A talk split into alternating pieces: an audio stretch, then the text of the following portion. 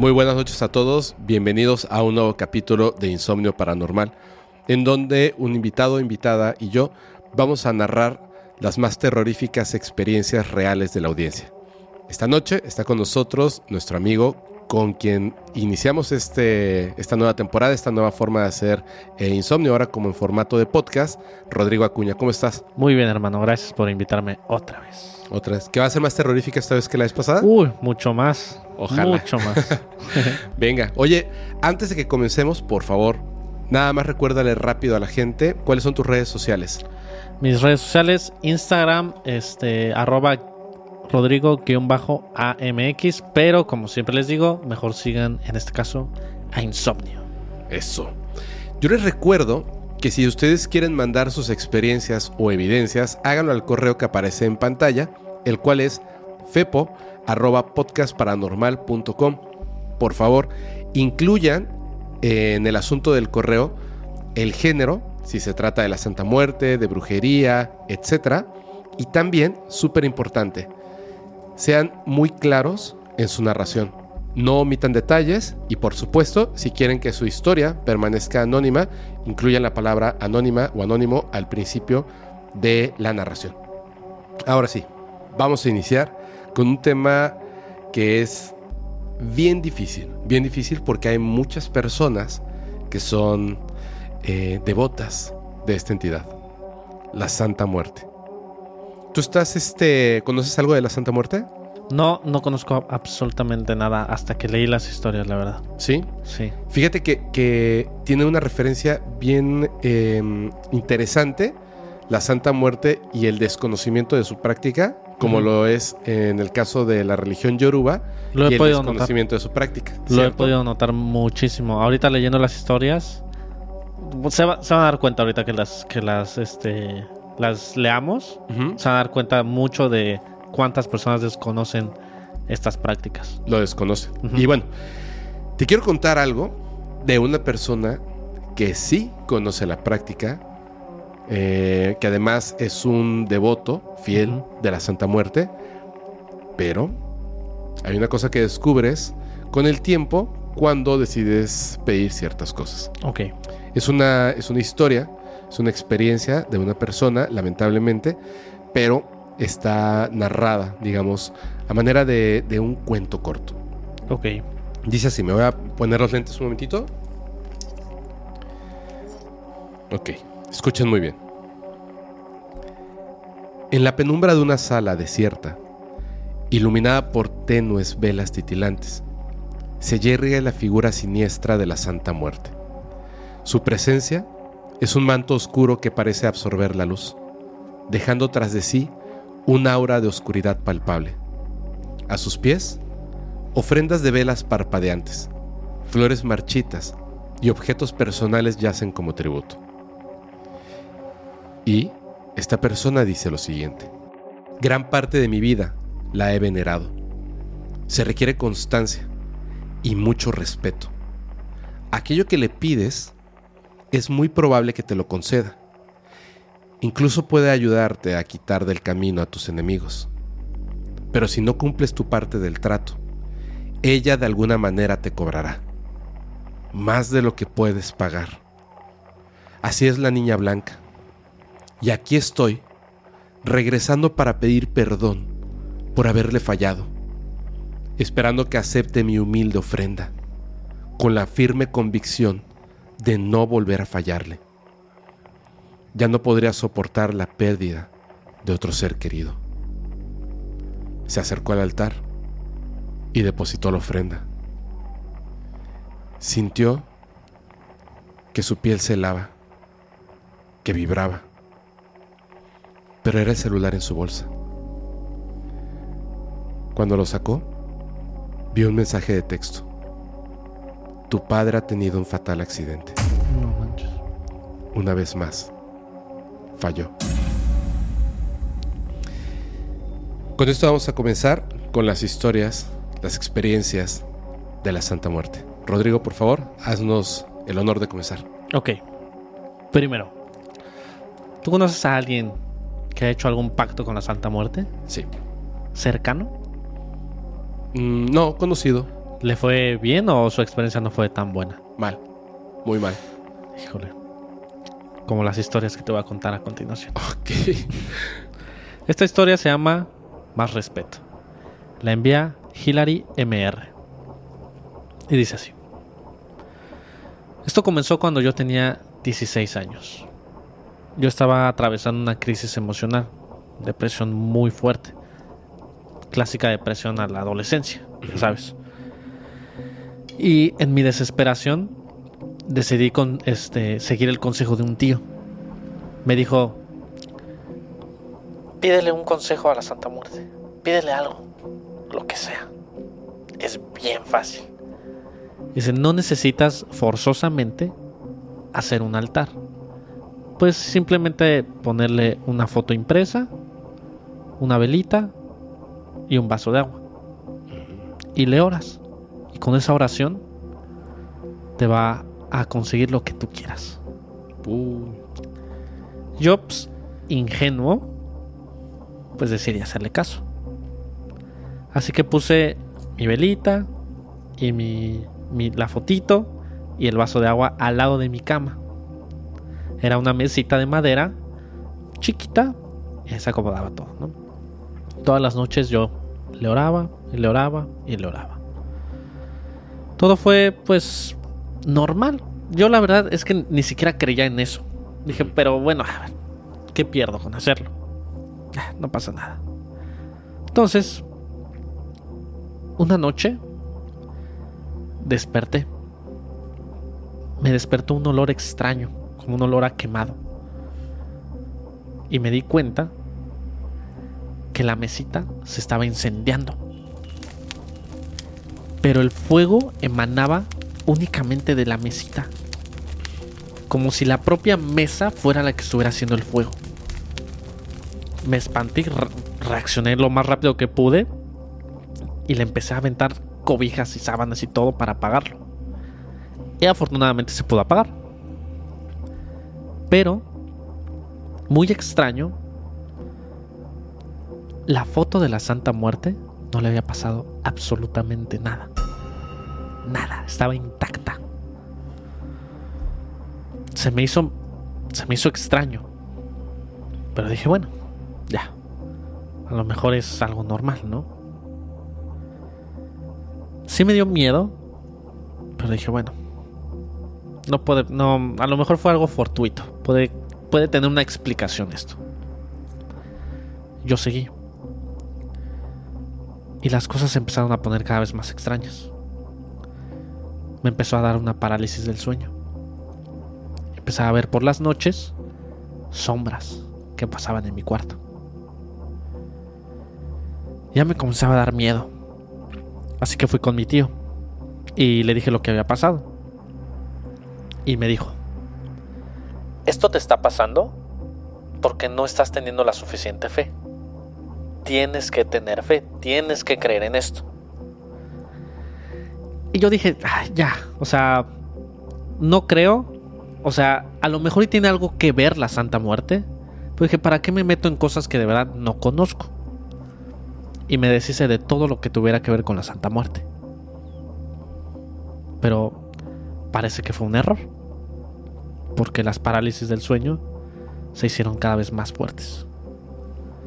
Empezaba a ver sombras, niños, personas en mi habitación, gente que me susurraba al oído. Y yo, con miedo, fui con la mamá de mi ex de aquel entonces. Era una persona que practicaba brujería blanca. mm, Y me dijo, tienes que rezar un Padre Nuestro y tienes que dormirte con un rosario. Y yo, ah, ok. Lo comencé a hacer. Pero las parálisis del sueño se hicieron a partir de ahí mucho más fuertes. A tal grado de que un día estaba yo acostado y abrí los ojos. No me podía mover. Y vi hacia afuera de la habitación y estaba el pasillo. Y vi como una sombra alargada se fue a la habitación de al lado.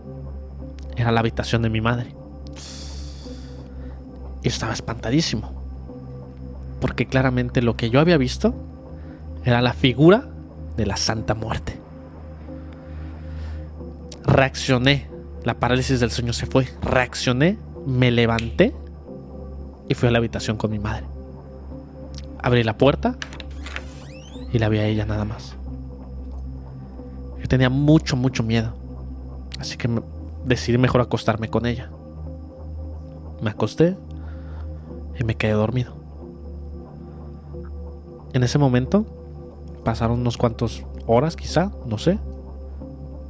Y me vuelvo a dar parálisis del sueño. Abro los ojos y veo que a mi derecha está mi mamá sentada en la orilla de la cama, llorando, pero tapándose la cara. Llorando, llorando, llorando. Pero de alguna forma yo logro voltear los ojos hacia el otro lado y veo que mi madre está dormida. Incluso yo sabía que la persona que estaba llorando no era mi mamá. Yo lo sabía, yo lo sentía. Me dio muchísimo miedo. Intenté rezar en mi mente el Padre Nuestro, pero se me olvidaba el rezo. Así que simplemente cerré los ojos con fuerza hasta quedarme dormido. Pasó. Seguí haciendo los rezos, seguí con el rosario y las cosas se fueron relajando cada vez más. Pero al día de hoy, que ya han pasado cerca de 5 años, las parálisis del sueño ya se fueron. He tenido quizá una cada 4 o 5 meses. Pero de repente, si escucho a alguien llorando en la habitación de mi madre. Siempre abro la puerta y veo que mi madre está sola, dormida. Quizá las parálisis del sueño se fueron, pero quizá hay algo más que no se fue desde aquel día. Y esa es la historia. Verde.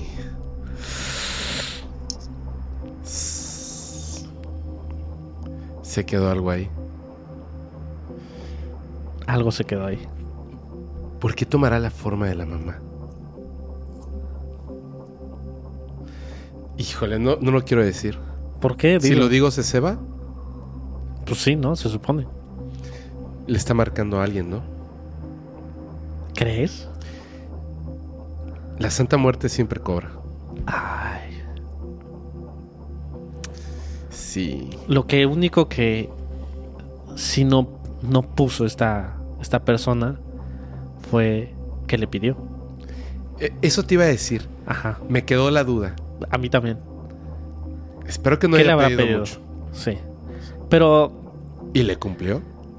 te voy a decir algo que quizá no sea bueno para nuestros espectadores, ¿Qué cosa?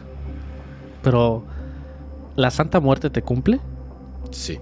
y el costo es muy caro. No es una Depende. invitación a que lo hagan. Depende. Lo que pasa es que muchas personas cuando hacen el intercambio, cuando dicen yo te voy a dar esto y, y quiero tal cosa, obviamente no es, repito, como quiero un millón de dólares y te voy a dar este anillo.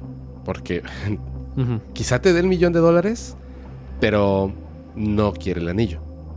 Y va a cobrar lo que considere que es justo. Ok. Entonces tú tienes que entregar aquello que tú consideres que es justo o un poco más, para que no te cobre de más, ¿me entiendes? Ok, ok, ok. Pero la gente cuando hace el pacto no cree realmente en el fondo que vaya a ocurrir. Cuando ocurre, no están dispuestos a pagar. Ese es el tema. Por eso es que hay como un entrenamiento al momento de esta devoción y respeto. La gente que está realmente siendo devota de la Santa Muerte, respeta a la Santa Muerte. Entonces, tú no pides a menos que estés seguro de que puedes pagar. Ok. Eso es muy claro. El- la devoción a la Santa Muerte no es para pedir cosas. no es para pedir Ah, cosas. Ok, ok. Pero cuando pides, tienes que pagar.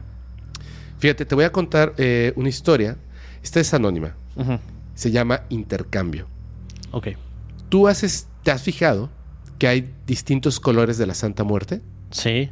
No siempre está con este vestido, esta túnica negra. A veces es morada, amarilla, roja, verde, azul, etc. Sí. En esta historia es justamente una Santa Muerte de un color. Entonces, eh, te la voy a narrar. Ok. Esto sucede, comienza la historia, cuando esta persona, anónima, tenía tres o cuatro años de edad. Estaba bien chiquito. Y lamentablemente, la familia, en ese momento conformada por el papá, la mamá y él, reciben una noticia terrible. Su madre tenía cáncer. Esto pasó alrededor del año 2008. En el hospital le dijeron que su mejor opción era venir justamente a esta ciudad donde estamos grabando hoy, Mérida, Yucatán, ya que supuestamente aquí iba a recibir un mejor tratamiento, o por lo menos iba a estar más tranquila. Dice que los médicos accedieron que si se mudaban a este hospital en Mérida, le iban a dar un mejor tratamiento y operaciones. Aunque, eso sí se los dejaron muy en claro. Todo lo que pueden hacer no va a ser suficiente. El cáncer que tiene esta mujer es inoperable, debido a que está en estadio 3.8, es un término médico. Estadio 3.8. Estadio 3.8. Ok. Según ellos, según estos doctores, no había nada que pudieran hacer. Ok. Simplemente en este hospital iba a tener un tratamiento que iba a ser mucho más llevadero esta terrible enfermedad hasta el momento en el que, pues obviamente, tuvieran que despedirse de ella. Su papá y su mamá buscaron un lugar para rentar, que era una habitación grande, para que se quedaran mientras la mamá recibía estos tratamientos. Y así lo hicieron. Rentaron este lugar. Dice que él, siendo un niño muy pequeño, cuando llegó a esta habitación como departamento de una sola pieza, hubo algo que le llamó poderosamente la atención. Había una figura de la Santa Muerte de color verde. Ok. Como estaba muy chiquito, no sabía lo que era. Y le preguntó a su papá, papá, ¿qué es eso? Y el papá le dijo, es una Santa Muerte. A él no le dio miedo.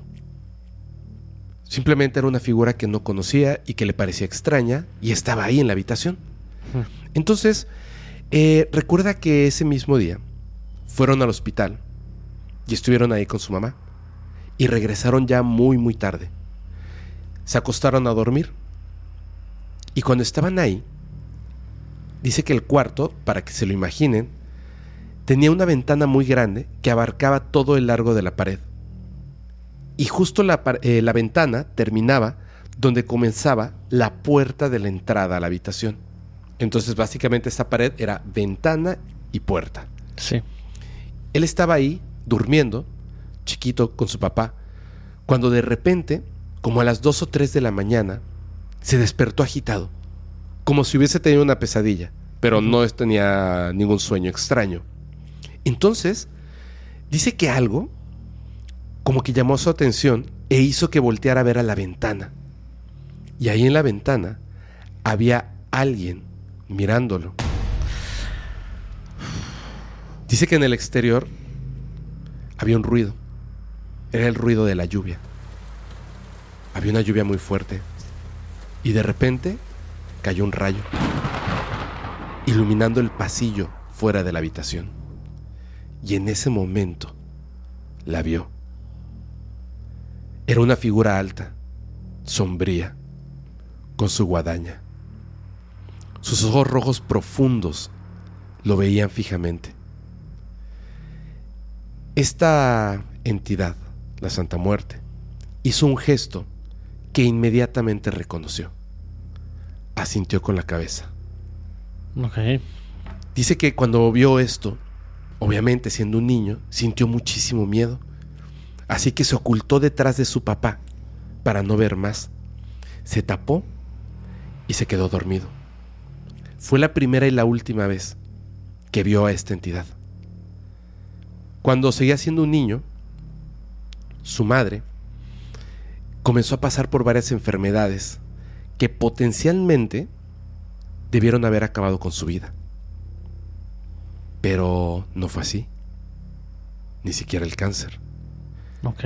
Él dice que en ese momento, conforme iba creciendo, pensaba que debía ser por la voluntad de su mamá de vivir. O quizá que la Santa Muerte, esa noche que la vio, le había regalado a él la oportunidad de crecer junto a su madre. Desde aquel día, él le agradece a la Santa Muerte esa oportunidad que le dio. Dice que cada vez que habla del tema, lo hace con mucho respeto, con mucho cariño. Años después, y con más edad, se enteró que su padre era devoto de la Santa Muerte. Por esa razón, había una Santa Muerte en la habitación. Y en una ocasión, su papá le platicó algo. Le dijo que aquella vez, cuando su madre estaba muy enferma y él era muy pequeño, hizo una ofrenda. Una ofrenda muy grande para que su madre pudiera sanar y permanecer a su lado. Se lo pidió a la Santa Muerte. Lo que se enteró es que esa ofrenda era su propia vida. Su vida a cambio de la de su mujer. Y nos dice lo siguiente. Hoy, cinco años después de su partida, lo sigo extrañando. Descansa en paz, papá.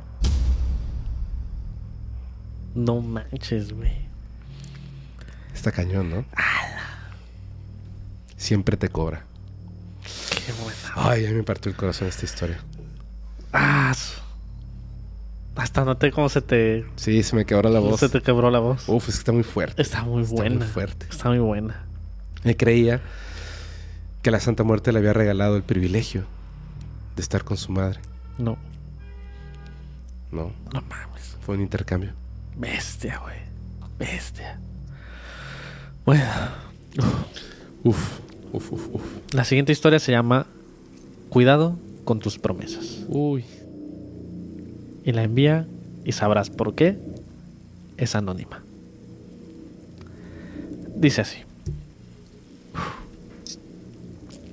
En 2007, mi mamá recibió de visita a un tío que vivía en Nuevo Laredo. En realidad le estaba dando posada porque a mi tío le estaba yendo muy mal, muy mal. Su esposa lo había dejado, lo habían corrido del trabajo, horrible, le había ido mal. mal. Y mi mamá pues decidió, di- le dijo, pues quédate en la casa un tiempo, en lo que te recuperas. Lo extraño es que dentro de sus maletas venía una figura de la Santa Muerte. Pero, si tú acostabas a la Santa Muerte, que medía unos 60 centímetros esta figura, tenía una base de madera, tú la acostabas y debajo tenía un símbolo, que era un dragón encerrado junto con un alpiste, monedas, arroz y un montón de cosas. Qué raro. Súper raro. En una mano, la Santa Muerte sostenía a la tierra y en la otra, su guadaña. Dice que la, la figura era hermosa. Hermosa. Que incluso, o sea, en cuanto la vio, se enamoró de ella. No se sabe cuál fue la razón, pero su tío de repente se fue. Se escapó de la casa. Ya no lo volvieron a ver. Pero escondió la figura de la Santa Muerte dentro de la casa. Y él había visto dónde la había ocultado cuando su tío se fue. Dijo, bueno, él sacó la Santa Muerte y dijo, pues yo la, la voy a cuidar, ¿no? Pues, o sea, es una figura muy chida, no sé por qué la dejó. Total. Días después, esta persona se muda a vivir solo. Y entre sus cosas que se lleva, se lleva la Santa Muerte. Claro.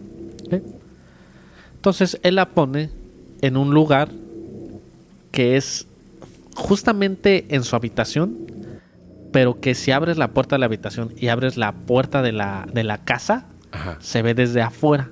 Entonces desde afuera se veía la Santa Muerte.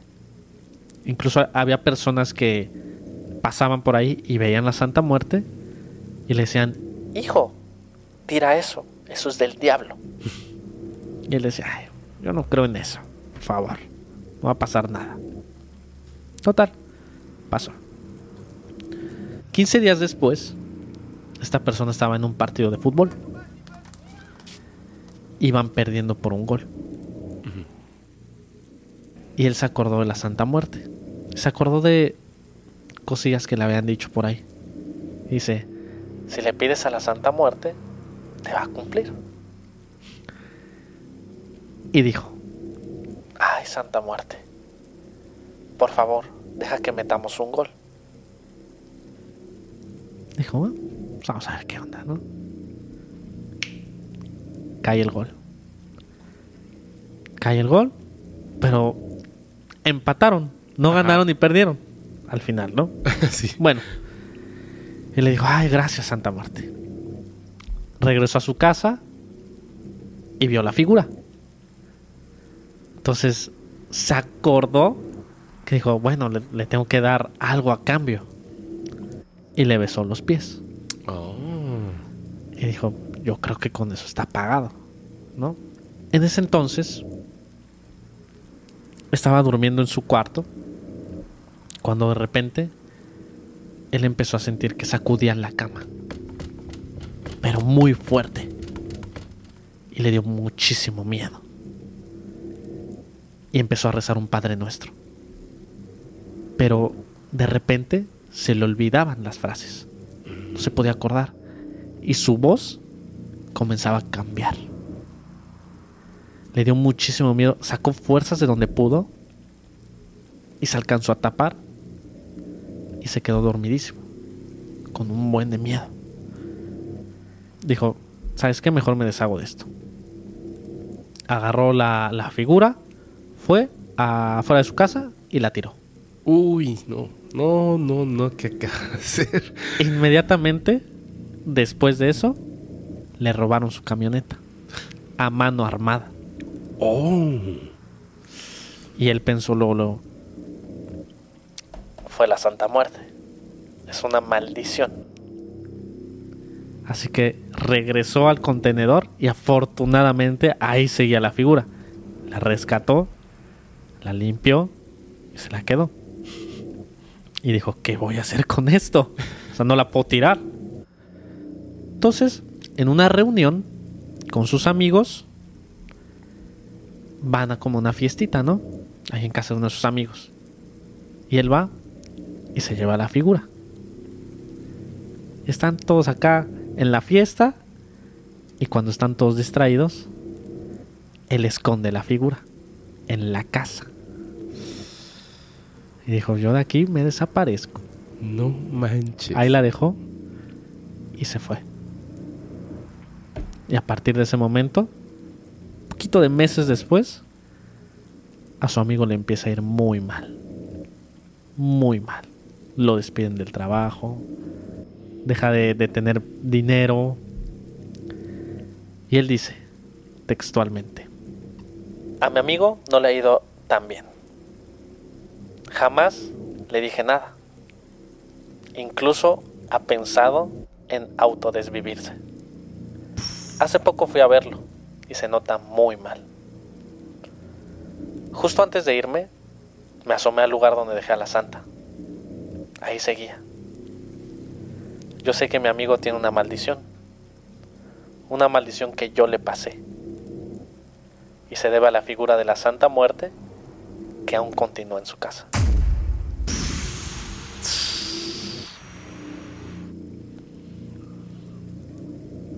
Qué. Qué mala onda. Qué mala onda, ¿verdad? Híjole, todavía se dice su amigo. ¿Sabes qué es lo peor? El tío también se las fue a dejar. Exactamente. Exactamente. Qué mala, qué malísima onda. Qué mal pedo, güey. Se puede llamar traiciones esa, esa historia. Qué mala onda. No Uy, manches. no. Y todos ahí faltando de respeto a la Santa Muerte, pero gacho, ¿eh? Ok. Oye, A ver, dime. Esta, esta historia básicamente es anónima, pero es que en lugar de nombre nos puso MV. Se llama Despedida. Ok. Ella va a saber quién es. Sí, porque además de repente aparece su nombre. Ok. En la historia aparece su nombre, se llama Julie. Pero quiero, quiero comentarte algo antes de que te cuente esta historia. Dime. ¿Has escuchado, por ejemplo, que las personas, no me refiero a los devotos, sino hay personas que trabajan con entidades? Ok, ajá, sí. Y generalmente las personas que hacen eh, magia negra trabajan a veces con la Santa Muerte y con otras entidades, ¿cierto? Ok, sí, claro. Ok. Bueno, esto pasa así. A ver. Es una historia un poco larga, pero de verdad es muy interesante. Fíjate, todo comenzó cuando Julie tenía 8 años de edad. En ese entonces, su familia y ella, por supuesto, estaban viviendo en casa de su abuelita, la mamá de su papá. La casa era vieja y grande. Todos en la familia eran muy devotos a la Santa Muerte. Dice que su mamá trabajaba de noche. Y me refiero, perdón, me refiero a la familia del papá, la abuelita, etcétera. Todos eran devotos de la Santa Muerte. Sí. Su mamá trabajaba de noche. Y cuando su mamá se iba a trabajar, ella escuchó que habían ruidos en la habitación. Ok. Pero no solamente eso. Cuando su mamá regresó al siguiente día, por la mañana, vio a sus tíos que se acercaron a la mamá y le estaban diciendo lo siguiente. Cuando no estás, hay ruidos en tu habitación. ¿Lo sabías? Y ella, la mamá, los miraba como... No, no, pues cómo voy a saber, no estoy trabajando, ¿no? O sea, es Sí, como, claro. ¿por qué me cuentan esto? Le dijo, son ruidos extraños, dijo uno de los tíos. Son ruidos extraños. Es como si estuvieran arrastrando los muebles. ¿No has prestado atención? Pues la mamá, obviamente, no supo qué decir. No, ella no había escuchado estos ruidos. Se le hizo raro. Y esa misma noche, antes de irse a trabajar, vio a sus papás discutir. La mamá le estaba diciendo a su esposo, al papá de Julie, que por favor se dejara ya de tonterías. Esto que estaba pasando, de ser devoto de la Santa Muerte, al igual que su familia, que le dice cosas tan raras, no está bien. No está bien. Y además no es algo bueno para Julie. Si nos quieres, deja eso de lado. Y el papá lo pensó un tiempo y decidió salirse de, de esta devoción a la Santa Muerte. Habló con sus hermanos. Ellos le dijeron al papá que si quería hacerlo, realmente, tenía que hacer una serie de acciones para poder dejar a la Santa Muerte, que incluían enterrar varias de las figuras que poseía el papá, regalar otras y quemar las restantes. Además, dejar una ofrenda, una ofrenda grande, para evitar que algo malo pasara. Y así lo hizo. El papá se deshizo del altar y todas las figuras que tenía. Entonces, dice Julie que empezó a crecer y un día, alrededor de las 3 de la tarde, estaba viendo en la televisión un especial sobre fenómenos paranormales. Estaba ahí, feliz, viendo este programa, cuando de repente algo llamó su atención. Era una sombra gigantesca, una figura alta, completamente negra, con un velo largo. Volteó a verla y en ese momento se movió desde la cocina hasta el patio. Dio un brinco por el susto y le fue a contar a sus familiares. Nadie le creyó. Le dijeron, eres una niña, estás viendo programas que no debieras ver. ¿Te dio miedo? Te lo imaginaste. Sí, un clásico. El clásico. Ajá. Pasaron los días Y dice que ahí en la casa de su abuela se quedaron a dormir en el último cuarto, en el que por la ventana verías el patio. Esa noche, en la madrugada, se despertó. Y como en ese momento se le había quitado totalmente el sueño, dice que se acercó a la ventana, abrió las cortinas, porque escuchaba unos ruidos allá afuera. Y entonces vio, habían dos mujeres, con el cabello oscuro, batas blancas, y no se les veían los pies. Pero ella era chiquita. Entonces, las vio, las observó que estaban ahí, en el patio, y de repente se dirigieron hacia la pared. Ella pensaba que era su abuela y una de sus tías. Así que les tocó la ventana Sí. y les habló. Pero estas mujeres no le hicieron caso. Continuaron avanzando y de repente cruzaron la pared. No. Ahora sí, volvió a llevarse un sustazo. Y fue, se tapó, empezó a rezar y se quedó dormida. Al día siguiente le contó a sus papás, ya no a toda la familia, y los papás no le creyeron. Una noche después, volvió a despertarse en la madrugada, pero ahora escuchaba rasguños en la pared. Y esos rasguños dejaron de sonar. Escuchó algo caminar y empezó a escuchar esos rasguños en la ventana. Se paró, se asomó. El patio estaba totalmente oscuro, pero en medio había un enorme perro, negro, con los ojos rojos, observándola. Gritó. Los papás se pararon, encendieron la luz. ¿Qué pasa, Julie? Y ella empezó a llorar. Y les dijo, allá afuera hay un perro. Y el papá se asomó. No hay nada afuera. Tuviste una pesadilla. Las noches siguientes, durante aproximadamente una semana, nos comenta, se despertaba llorando porque en la madrugada le jalaban el cabello y la rasguñaban No manches. y despertaba gritando. Y su papá comenzó a creerle. Aunque era una niña, comenzó a creerle. Dice que una madrugada se despertó porque empezó a sentir muchísimo frío, mucho frío. Y abrió los ojos. ¿Qué pasa?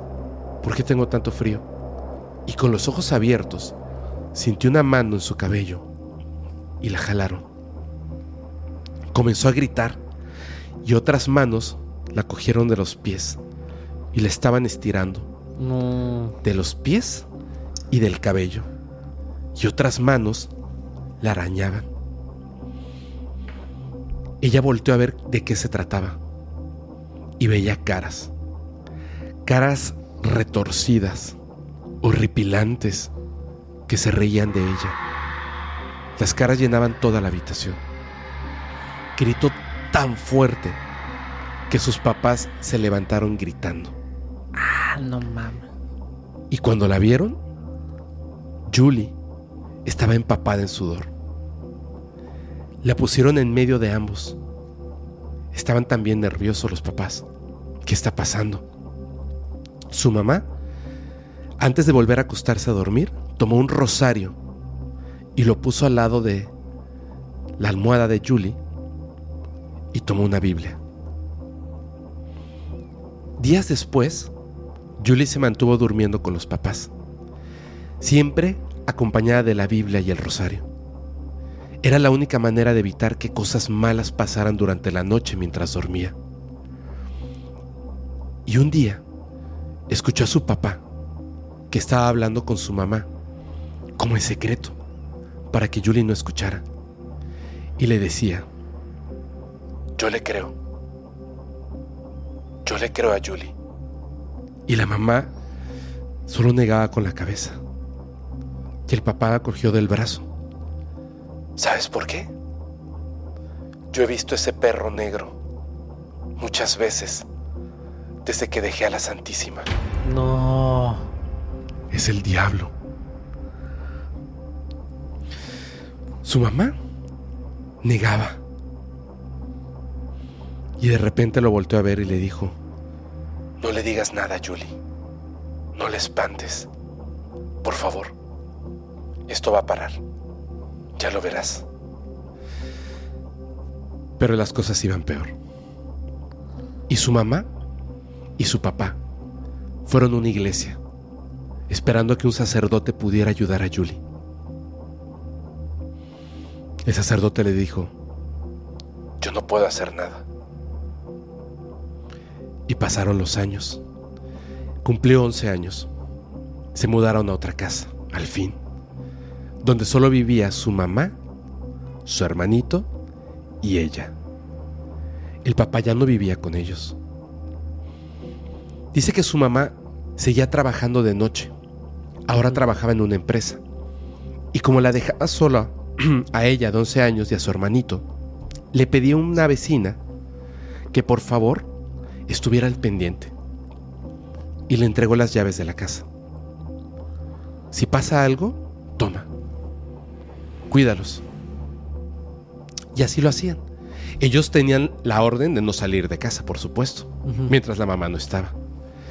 Dice que una noche su hermano y ella estaban dormidos en la misma cama, cuando de repente se despertó porque escuchaba a su hermanito con una respiración agitada, asustado, y volvió a verlo.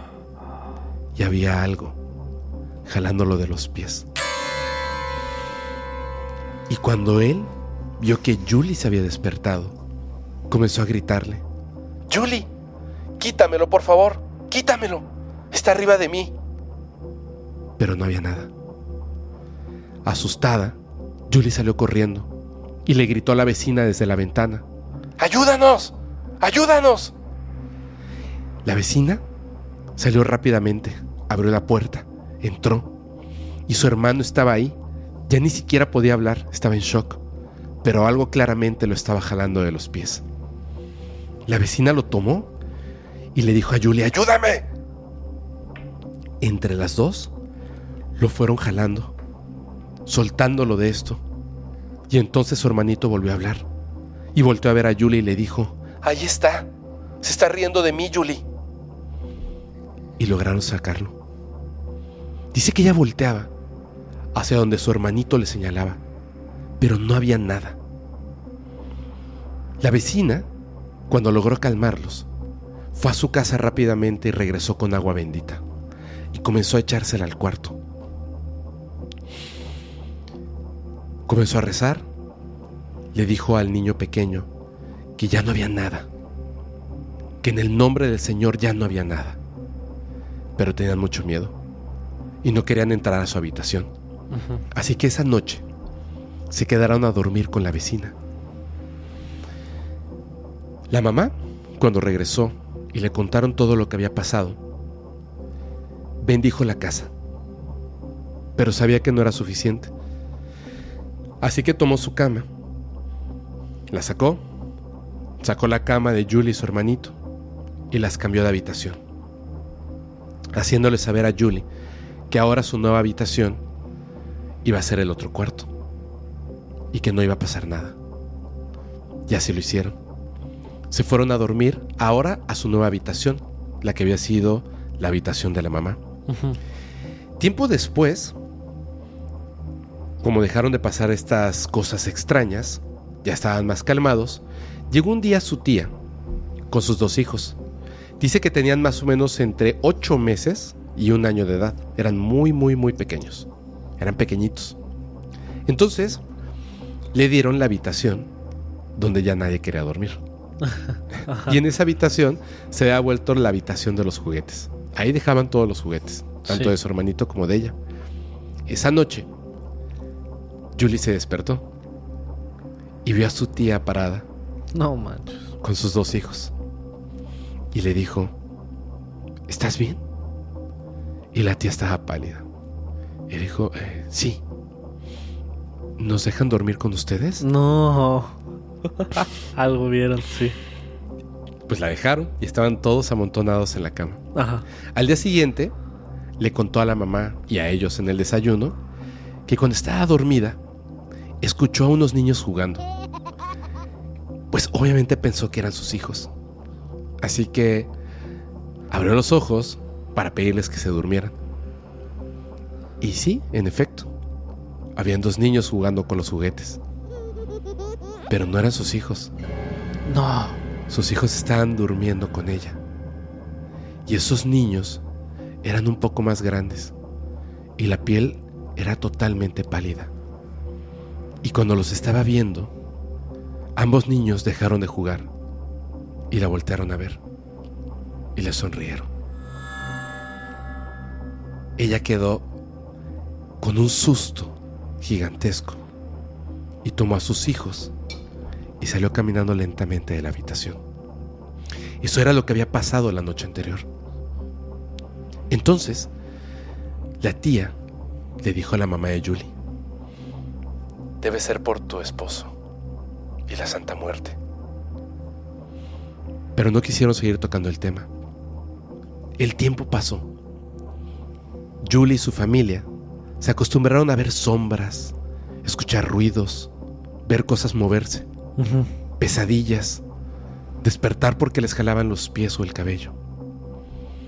Tantos años pasaron que hace casi cuatro años, en el año 2019, el día 20 de diciembre del 2019 exactamente, Julie soñó con su abuelita fallecida. Y esta abuelita, en su sueño, le decía, hija, tienes que ser fuerte. Tienes que ser fuerte por tu mamá y tu hermano. Julie en su sueño se extrañaba. ¿Por qué? ¿Por qué abuelita? le preguntó. Tienes que cuidar a tus hermanos, porque algo muy fuerte ha pasado. Debes mantener la cabeza fría. La abrazaba y le decía antes de despertar, prométeme que vas a ser fuerte. Prométeme que cuidarás de la familia. Ya me imagino. Julie asintió con la cabeza. Por favor, dime qué pasó. Pero en ese momento despertó. En la mañana, Julie, ahora casada, le dijo a su esposo lo que había soñado. Y él, que conocía la historia de Julie, ¿sabes qué? Tu abuela te está advirtiendo de algo. Claro. Hazle caso. Ese mismo día, a las 12 del día exactamente, llegó un mensaje de su prima que decía, Oye Julie, ¿ya te dijeron la noticia? No. ¿Cuál? El 20 de diciembre encontraron a tu papá muerto en su casa. No manches. Ya tenía cuatro días ahí. Nadie se había dado cuenta. Bestia. Julie quedó en shock. Además, su hermano, su hermanito, amaba a su papá. Y en ese momento, su hermano estaba internado en una clínica de rehabilitación. No manches. Fue un golpe durísimo. Tuvieron que ir al velorio. Julie, su esposo y su hijo. Ya han pasado muchos años. Y ahí, su hijo que tenía dos años y medio, desde que llegó a casa después del velorio, tenía una calentura terrible y duró tres días llorando súper fuerte en la noche, con calentura. Julie ya estaba nerviosa, no sabía qué es lo que estaba pasando. Dice que el día que llegaron al velorio, exactamente a las 4 de la mañana, a su mamá le pasó que estando en casa, se abría sola la puerta principal. Se levantó, la cerró y le puso llave. Regresó a su cuarto para dormir. Y entonces, una media hora después, se despertó. Porque a esa hora comenzaba a prepararse para ir a trabajar. Y observó que la puerta estaba abierta. Así que nuevamente se paró, la cerró y le volvió a poner seguro. Ella sabía que algo estaba mal. Regresó a su cuarto, se sentó en la cama Y entonces escuchó un ruido y volteó. Al lado de ella, la cama se estaba hundiendo, como si una persona se sentara, pero ella estaba sola. Viendo esto, dijo, Ángel. Así se llamaba el papá de Julie. Y continuó, si eres tú, puedes irte tranquilo. Los niños estarán bien. Te perdono por todo. No sufras más. Ve con Dios. En ese momento, ella tenía de frente un espejo muy grande que reflejaba la ventana que estaba a sus espaldas. Y dice que vio a través del espejo lo siguiente. En la ventana vi a mi esposo alejarse, pero no iba solo. A su lado caminaba la Santa Muerte.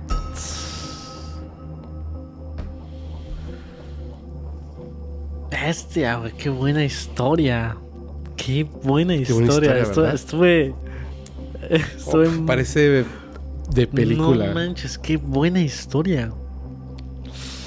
Esa es mi favorita hasta señor, ahora. Pobre señor. Mi favorita hasta ahora de todos los en vivos. Uy, no, espérate. No manches, qué buena historia. Wow. Espérate. ¿Qué falta? Ok. Adelante, por favor. Qué buena historia. Esta se llama Un ser me acechaba. Y es anónima. Uh, oye, han sido un montón de anónimas hoy. Sí, Eso es está bueno. No creo que les que quieran decir quién. Pero bueno. Oye, por cierto, a ver. ¿De qué forma te puedes quitar una algo que te dejó la Santa Muerte? Yo creía que había forma.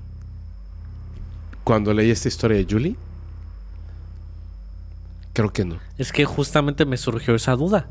O sea, no con esa puede. historia dije, ¿cómo, cómo te, te quitas algo así? Yo creía que sí había forma, pero no sé. ¿eh? No lo sé. No manches. Sí. Bueno. Un ser me acechaba. De Anónimo. Ok. Base, base. Todo comenzó cuando mis padres se separaron y mi padre comenzó una relación con una señora que era devota a la Santa Muerte. Yo vivía con, con mi mamá. Entonces, todos vivíamos tranquilos, pero yo estaba en plena adolescencia y estaba en una, una depresión muy fuerte. Estaba muy triste y no me gustaba. Entonces fue cuando empecé a sentir y a escuchar cosas en la casa. Sombras de niños, hombres, me susurraban cosas al oído, pero cosas que yo no lograba entender. Pasaban. Una noche, mientras llovía, decidí levantarme de mi, de mi cama y escuché como alguien estaba en el pasillo. Me acerqué a la puerta de mi habitación, decidido a abrirla para ver quién era, y no era nadie. Nada, nada de nada. Qué raro. Y pasó varias veces. En otra ocasión, estaba yo dormido y escuché que caminaban hacia mi habitación.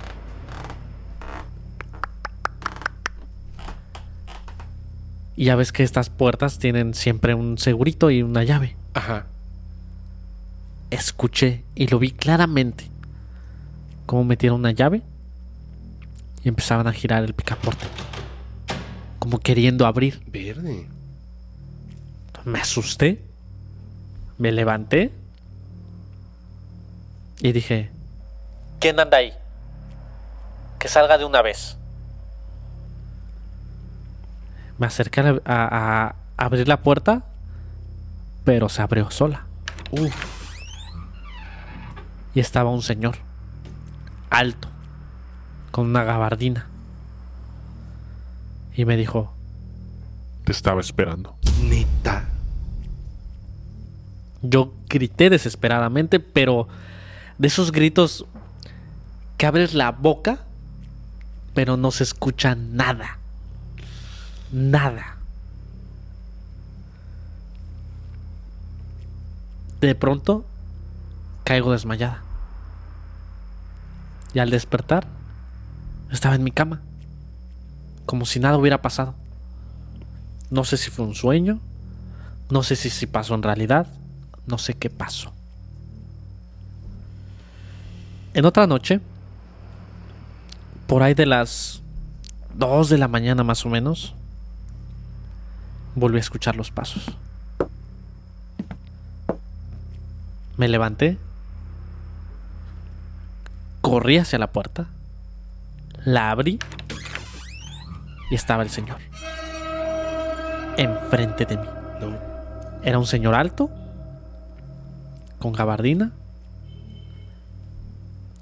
Tenía como ojos, pero era como una luz muy pequeña, roja. Y esta vez grité y sí se escuchó el grito.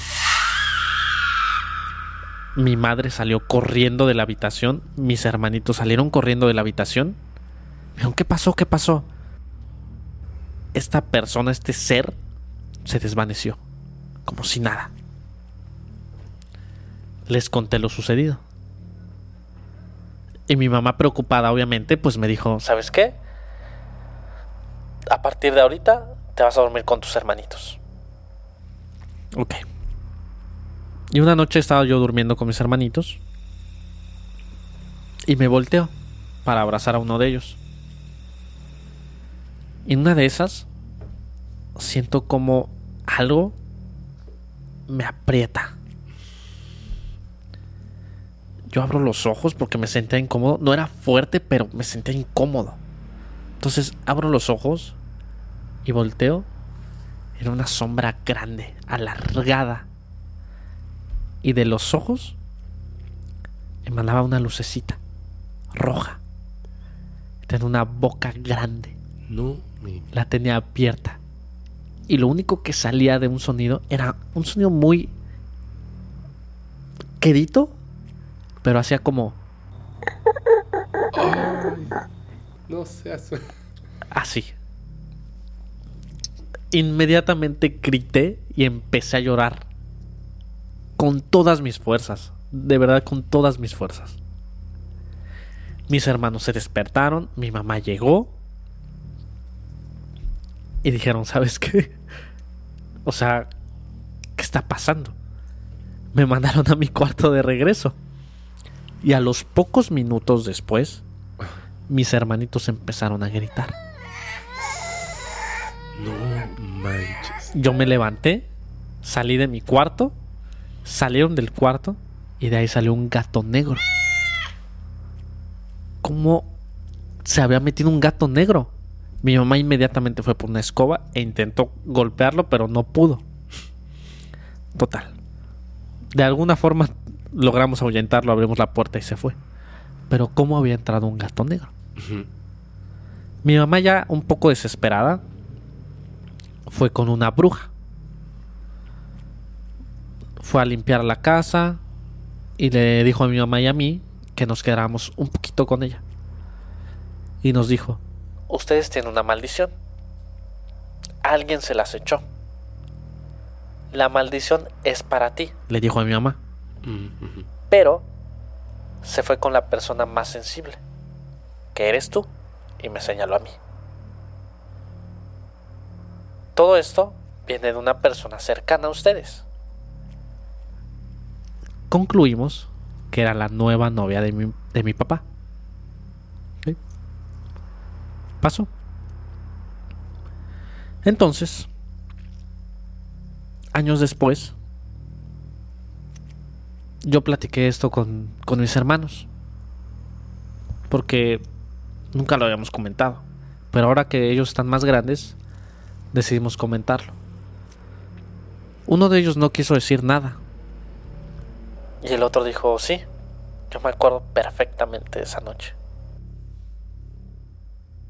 Desperté y no me podía mover. pude girar un poco los ojos hacia donde estabas tú y me di cuenta como una sombra estaba encima de ti. Se envolvió como entre las sábanas y se convirtió en un gato. De ahí despertaste y empezaste a gritar. Y eso fue lo que pasó. ¿Cómo ves? Trauma desbloqueado. Qué bruto.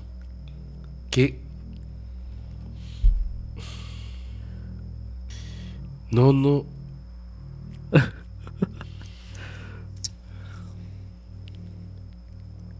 Verde. Güey, me- Quiero poder dormir, bro. No, no manches. Güey, Cuando dijiste lo de la boca abierta y hacía ese quejido, está bien se cañón, escapó ¿no? mi alma, güey.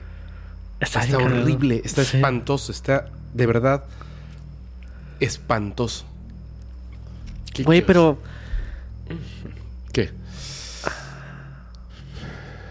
es que, o sea, me acordé mucho de la historia, una historia que te contó una seguidora que una bruja les mandó una maldición a ella y a su familia porque se quería quedar con los terrenos del, del papá y todo esto, ¿no? Y cómo se han ido muriendo poco Ah, a poco. Sí, sí, sí, sí, sí, sí. Que ya lo verán porque salió en el capítulo de FX, En podcast paranormal. con podcast Fex. paranormal con Sí, Fex. qué, qué bruto. ¿Qué, qué historia. Y me he dado cuenta de que hay muchas historias así donde otras personas les mandan una maldición a una familia. Sí. Digo, güey, ¿qué pedo? Y además, ¿sabes qué pasa? Cuando son personas que tienen realmente conocimiento para hacer este tipo de eh, magias, brujería, hechizos, en lo que ustedes quieran decirle, pero que realmente están ocurriendo. Solamente quisiera que se pongan un momento en los zapatos de esta persona anónima, Sí, claro. Que sientas que te están abrazando y hay una entidad de este tipo haciéndote esto. Es que en ese momento tu vida pasa a ser otra. Sí. ¿Cómo vas a dormir? ¿Con qué tranquilidad? No manches. Te enfermas. Ay, qué te- miedo, güey. Horrible, horrible. es que te juro que cuando dijiste lo de la boca abierta, los ojos rojitos así, y el sonido, se me fue el color. ¿Tiene algo creo. que ver, o sea, por ejemplo, no sé qué clase de, de maldición les hayan hecho, porque supongo que hay Como un muchísimas muerto, o algo ¿no? así. Como que les pusieron un muerto. Pero es que es por eso también que las personas luego confunden a los gatos negros con la brujería y todo esto, ¿sabes? Pero ¿qué tiene que ver un gato negro? No sabría. De hecho, es, es lo único de, de la historia que me. O sea, como que. O sea, que la maldad se pueda transformar en un animal, caminar, correr, o sea, dentro de una habitación. No sabría, no sabría. Supongo que simplemente para asustar más, ¿no? Por el concepto que tenemos del gato negro, la Ok. brujería. Ajá. Supongo. Pero este. Por ejemplo, en la historia que yo te conté, era un perro negro. Sí. Ah, eso, justamente también iba a eso. Te iba a decir que tenía mucho que ver. ¿Qué, qué, qué significa que se transforme con un animal? ¿O veas tú un animal? Aquello que te dé miedo, ¿no? Puede ser. A mí, segurísimo, se me aparecería esa cosa con la boca abierta y los ojos rojos. Definitivamente. No, o sea, no, no sé ese- qué hago. esa imagen- No sé qué hago, no sé qué hago. no me- sé qué hago. Yo me desmayo, me despierto al día siguiente. Sí, no, no, no. Risa nerviosa. Sí, sí. Híjole. Sí, sí, sí. Esta siguiente historia se titula Ellos me protegen. Ok. Anónima. En serio, quisiera que notaran la relación que existe entre estas dos personas que no se conocen. Por supuesto, no estoy hablando de la misma persona. Julie, de la historia anónima pasada, Ajá, porque se llama. Julie, y esta otra persona, que se va a mantener totalmente anónima. Escucha cómo empieza. Ok. Ok, ok. Nos dice lo siguiente. Tengo 31 años. Desde niña, siempre me han sucedido cosas terroríficas, paranormales. Por ejemplo, se me aparecían sombras, tenía parálisis del sueño, y en estos sentía ataques físicos, como jalones de cabello, mientras dormía. Ok. Y hay más. Cuando mi abuela materna falleció, en ese entonces, esta persona tenía 10 años de edad. Dice que literalmente sintió como si la abuela se le hubiese pegado, que estaba ahí al lado de ella. Sentía su presencia tan cerca que casi podía escucharla. Estaba ahí en todo momento. No le desagradaba. Era su abuela. Pero era sumamente extraña esta sensación, latente. Tanto era esto que la pareja de su madre, en aquel entonces, dice que vio claramente a alguien que estaba detrás de ella en la cama y que esa silueta que veía pegada era exactamente la de la abuela. Una ocasión estaba durmiendo, un sueño normal, como el que tenemos todos los seres humanos. Y de repente algo cambió. El sueño se cortó en medio de la nada. Todo estaba en silencio. Y ella observaba a su alrededor. Y de repente, con una túnica, con los ojos rojos, se venía acercando con su guadaña, la Santa Muerte. Pero ella no tuvo miedo. Se acercó a ella, tanto que cuando se inclinó, su boca quedó en su oído y le dijo, No te hagas tonta. Tú me necesitas y yo te necesito a ti. ¿Me aceptas? despertó. Intentó ignorar esto. En su familia son muy católicos. Y ella, por supuesto, lo era. Así que le pareció una tontería de un sueño. Y lo ignoró. Pasó el tiempo. Se casó. Ya se había olvidado de todas estas cosas. Pero un día, por azares del destino, un amigo suyo le presentó a un brujo. Uno que dice ser un brujo blanco. Este brujo blanco, cuando la conoció, quedó impactado. Y ella estaba extrañada. ¿Qué te pasa? No lo puedo creer, dijo él. Te he estado esperando toda mi vida. Tengo un mensaje para ti. ¿Qué? Ok. ¿Sí? Pensé que era un sueño. Pero te lo diré. La Santa Muerte espera tu respuesta. En ese momento ella entendió que ese sueño que había tenido años atrás no era un sueño, era real. Aún así, ella decidió ignorar lo que este brujo le dijo. El brujo había cumplido y le había preguntado. Pasaron otro tanto de años. Un día, esta persona queda embarazada, su primer bebé. Y a partir del embarazo, comienza a tener unos sueños súper extraños. En estos sueños, estaba en este mismo lugar. De repente, su sueño normal se interrumpía. Y estaba en este lugar oscuro, todo en silencio. Y veía a lo lejos que alguien se acercaba. Pero esta vez era diferente.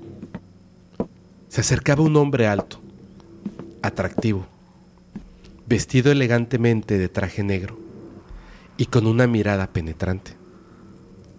En el sueño, desde que ella lo veía, sabía que eso que caminaba no era humano. Se acercaba, se inclinaba y le decía en el oído, el mundo puede estar a tus pies si me veneras. Ella despertaba y dice que entendió inmediatamente que ya no era la Santa Muerte. Ahora, quien la visitó era el mismísimo diablo. Eso fue lo que ella interpretó. Así que nuevamente se acercó a su amigo. Y su amigo le dijo, conozco un brujo, pero este no es un brujo blanco. es un brujo de magia negra. Él nos puede ayudar. Y fueron a verlo. Cuando entraron en esta casa con este brujo de magia negra, el brujo hizo algo sumamente extraño. Abrió la puerta para saludarlos y cuando la vio, bajó la vista. Y no la quería voltear a ver a los ojos. No podía. Lo primero que le dijo, con la vista abajo, fue, Mi señor sabe que tú estás aquí. Ella, extrañada, pero ya más o menos acostumbrada a estas cosas raras, pasó, se sentaron. Este brujo frente a ella. Y ella le preguntó, ¿qué es lo que tengo que...? Y le interrumpió. Cállate. Cerró sus ojos. Comenzó a respirar. Fuerte. Dice que con cada respiración parecía que la luz de la habitación se apagaba. Y notó algo extraño. Su cuello se empezó a llenar así de venas. El tipo con los ojos cerrados, respirando muy fuerte. Y las venas parecía que iban a explotar. De repente, la volteó a ver. Ahora sí, fijamente a los ojos. Y le dijo, No te preocupes. Yo te protejo y sigo tus pasos. Pero ella, la niña blanca, está molesta contigo. Ella espera tu respuesta. ella asombrada preguntó, ¿quién eres? Sonrió. Tú sabes quién soy. Tengo muchos nombres, pero tú me puedes llamar Lucifer.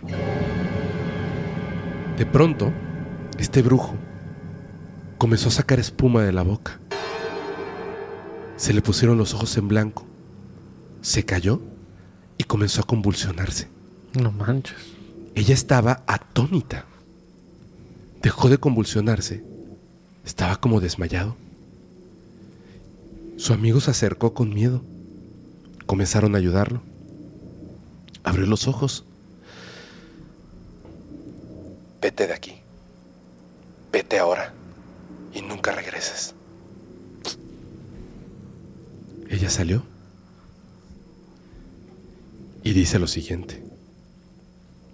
Hoy, después de tantos años, estoy aquí, hincada, en un enorme altar de la Santa Muerte. He venido a decirte que acepto, acepto venerarte, pero no solo a ti, también a Él. Fin. Bestia, güey. Fuerte, ¿no? Qué fuerte, güey. Qué fuerte, güey.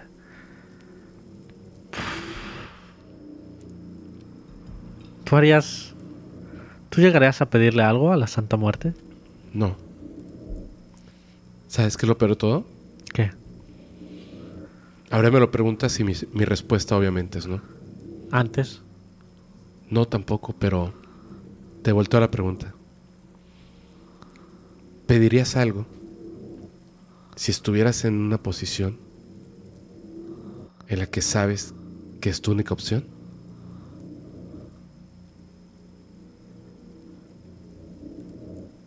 Es que ahora pensé. Está difícil, ¿no? En este momento te diría no.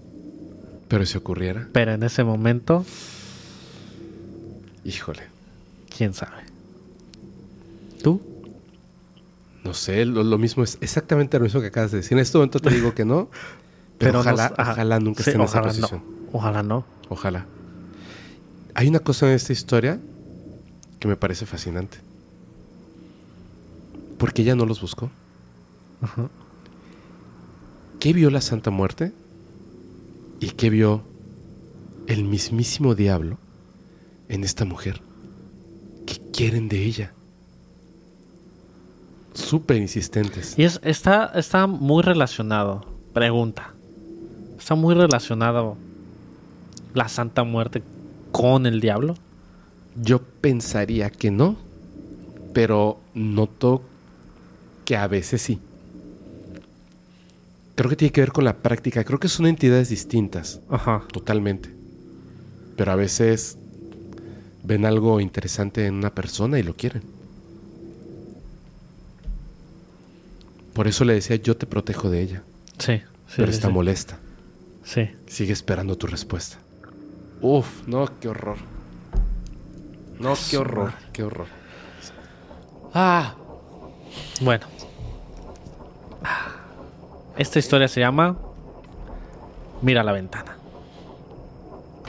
De Encorbet Studios. oh, ¿Ok? Es algo fuerte. Así que cuidado. si son sensibles, mejor ni le escuchen. Dice así. Cuando tenía 9, 10 años, tenía un primo hermano, más o menos de la misma edad, que tenía cáncer. Siempre íbamos a su casa a jugar. Era, él estaba, tenía una casa grande Ajá. y un patio como de jardín muy grande. Pero llegó una edad en la que él ya no podía salir a jugar porque el cáncer ya estaba muy avanzado. Ah, qué triste, qué feo. Entonces únicamente pues nos veía a todos los primos jugando. Él estaba, su habitación tenía una ventana súper gigantesca que daba hacia el jardín. Entonces él pues nada más se sentaba como a vernos desde su habitación, en lo que todos jugábamos. Era diciembre. Estábamos celebrando, no me acuerdo si año nuevo o Navidad. Pero era una fiesta, estábamos todos los primos, todos los tíos, todos. Menos mi primo hermano que estaba en su habitación. En una de esas, pues yo pues quise, quise ir a saludarlo. Me acerqué a su habitación y vi que su ventana algo se movió. Se movió la cortina. Me saqué de onda. Abrí la puerta y vi como una persona alargada, como esquelética, con una guadaña, Uh, estaba ahí. Y me vio a los ojos. Simplemente con su mano alargada, vieja, delgada, hizo esto. no manches. Como diciendo a silencio. Exacto. Pero yo alcancé a ver algo más. Al lado de la cama de mi primo estaba un altar a la Santa Muerte.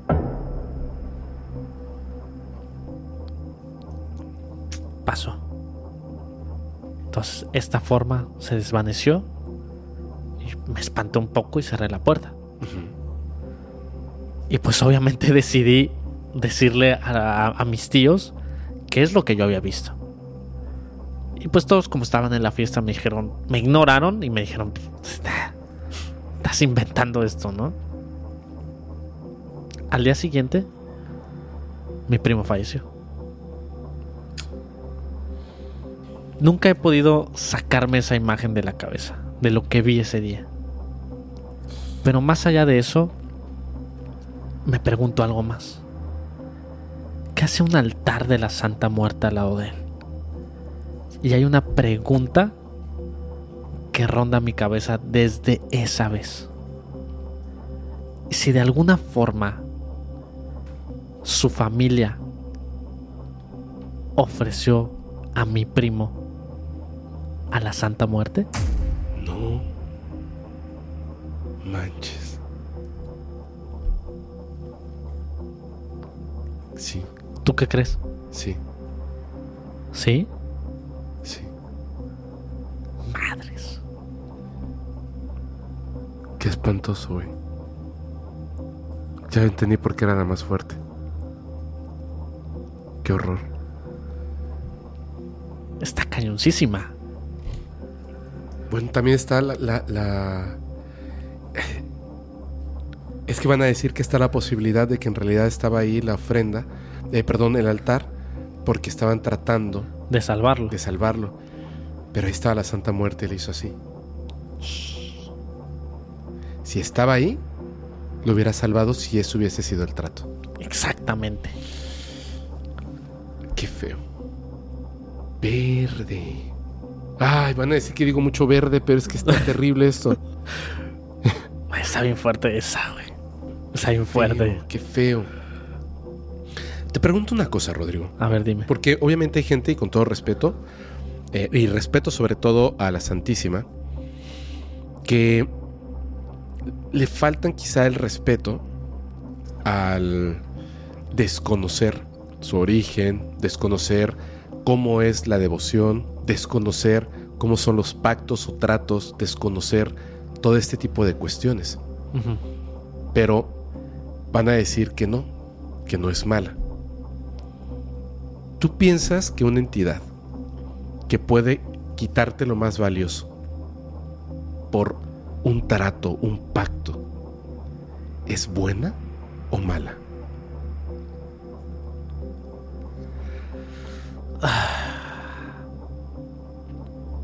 Yo creo que es.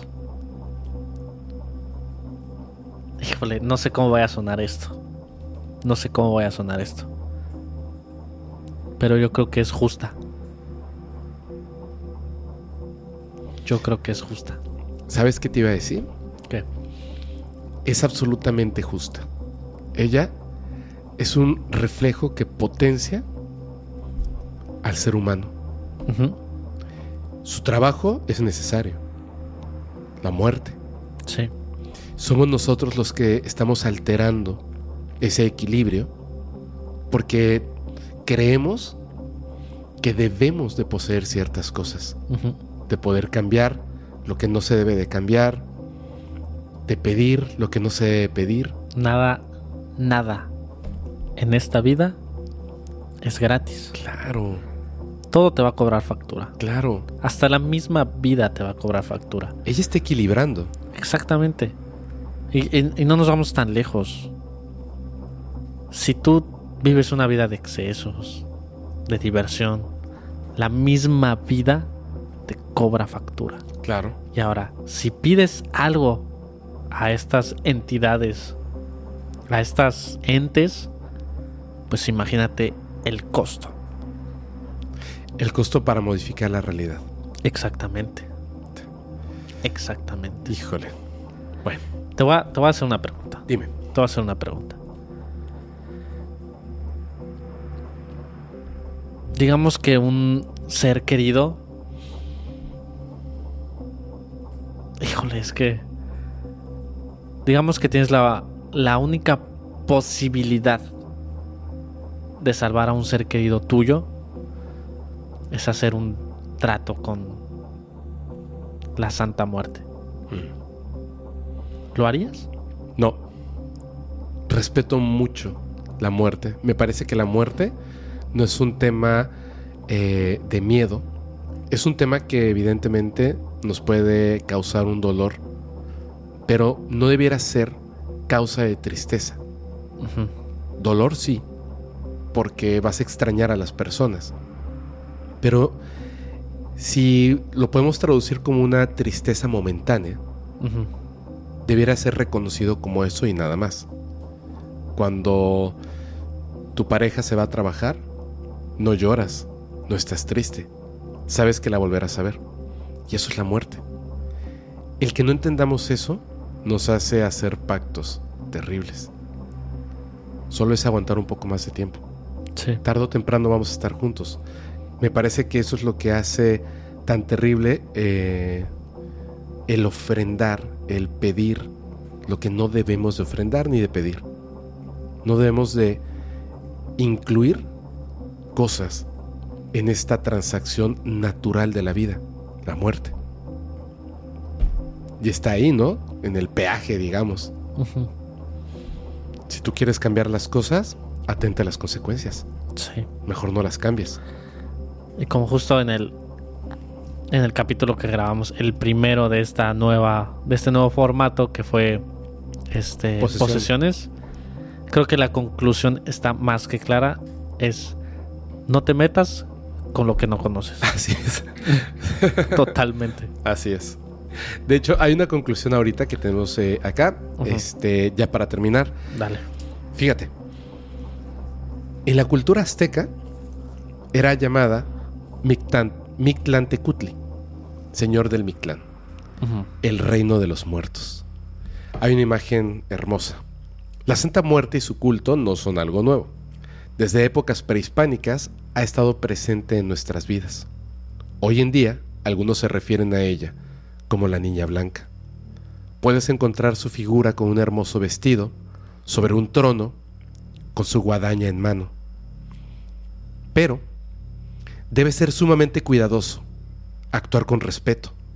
Como te habrás dado cuenta, con ella no se juega. Así que si te atreves a pararte en su altar y solicitar su ayuda, ten cuidado con lo que ofreces, porque si no pagas, ella, de alguna manera, cobrará la deuda. Muchas gracias, Rodrigo. Eh, Espérate. ah, dime, dime. Espérate, espérate, espérate. Ah, la recomendación de cine. Recomendación, o sea, brevísima. Tú ya recomendaste fuera de cámara una. Te voy a permitir que la ¿Cuál, cuál, digas. cuál, cuál? El pedacito de VHS. Ah, bueno.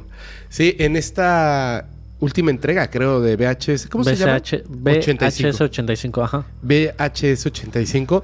Ay, es que no está bueno. O sea, lo recomendé porque se me hizo gracioso. Esa parte no está buena, pero sale eh, Mictlantecutli. Ay, pero la película está buena. Sí, tiene cosas buenas. Tiene cosas buenas. Es que es- creo que nada supera la primera, la Y la segunda y viral. ¿Ya viste la de viral? Ya, ya la estuve viendo. Eso está muy Esas están bueno. buenas. Esas están buenas. Bueno, yo relacionado con la Santa Muerte es muy difícil encontrar una película, pero hay una en Netflix que se llama Hermana Muerte. El director es Paco Ayal. Ah, es. No, Paco. Paco, este, Paco Fuente me parece se llama. Ok. Es el que dirigió eh, la película de Verónica, que a muchos les dio un montón de miedo, que está en Netflix, y la película de Rec. Uy, buenísima. La primera. Esta película de Hermana Muerte puede que a, a muchos les guste, o les gusta o la odian. No, no hay de otra. O sea, así de drástico es el, el, el ir y venir. Mira, yo la verdad recuerdo algunas películas donde utilizan eh, el culto o la veneración a la Santa Muerte de una manera súper errónea y aparte no son de terror, sino que son de, de detectives, policías, etcétera. Ajá. Entonces, no puedo recordar en este momento una buena película que tenga que ver con la Santa Muerte.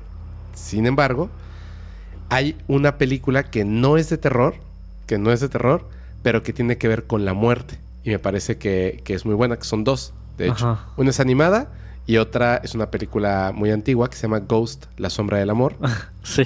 porque se cobran al final lo bueno o lo malo que hagas. fíjate que, híjole, me van a me van a tundir en los comentarios. ¿Vas a decirme que yo, Coco?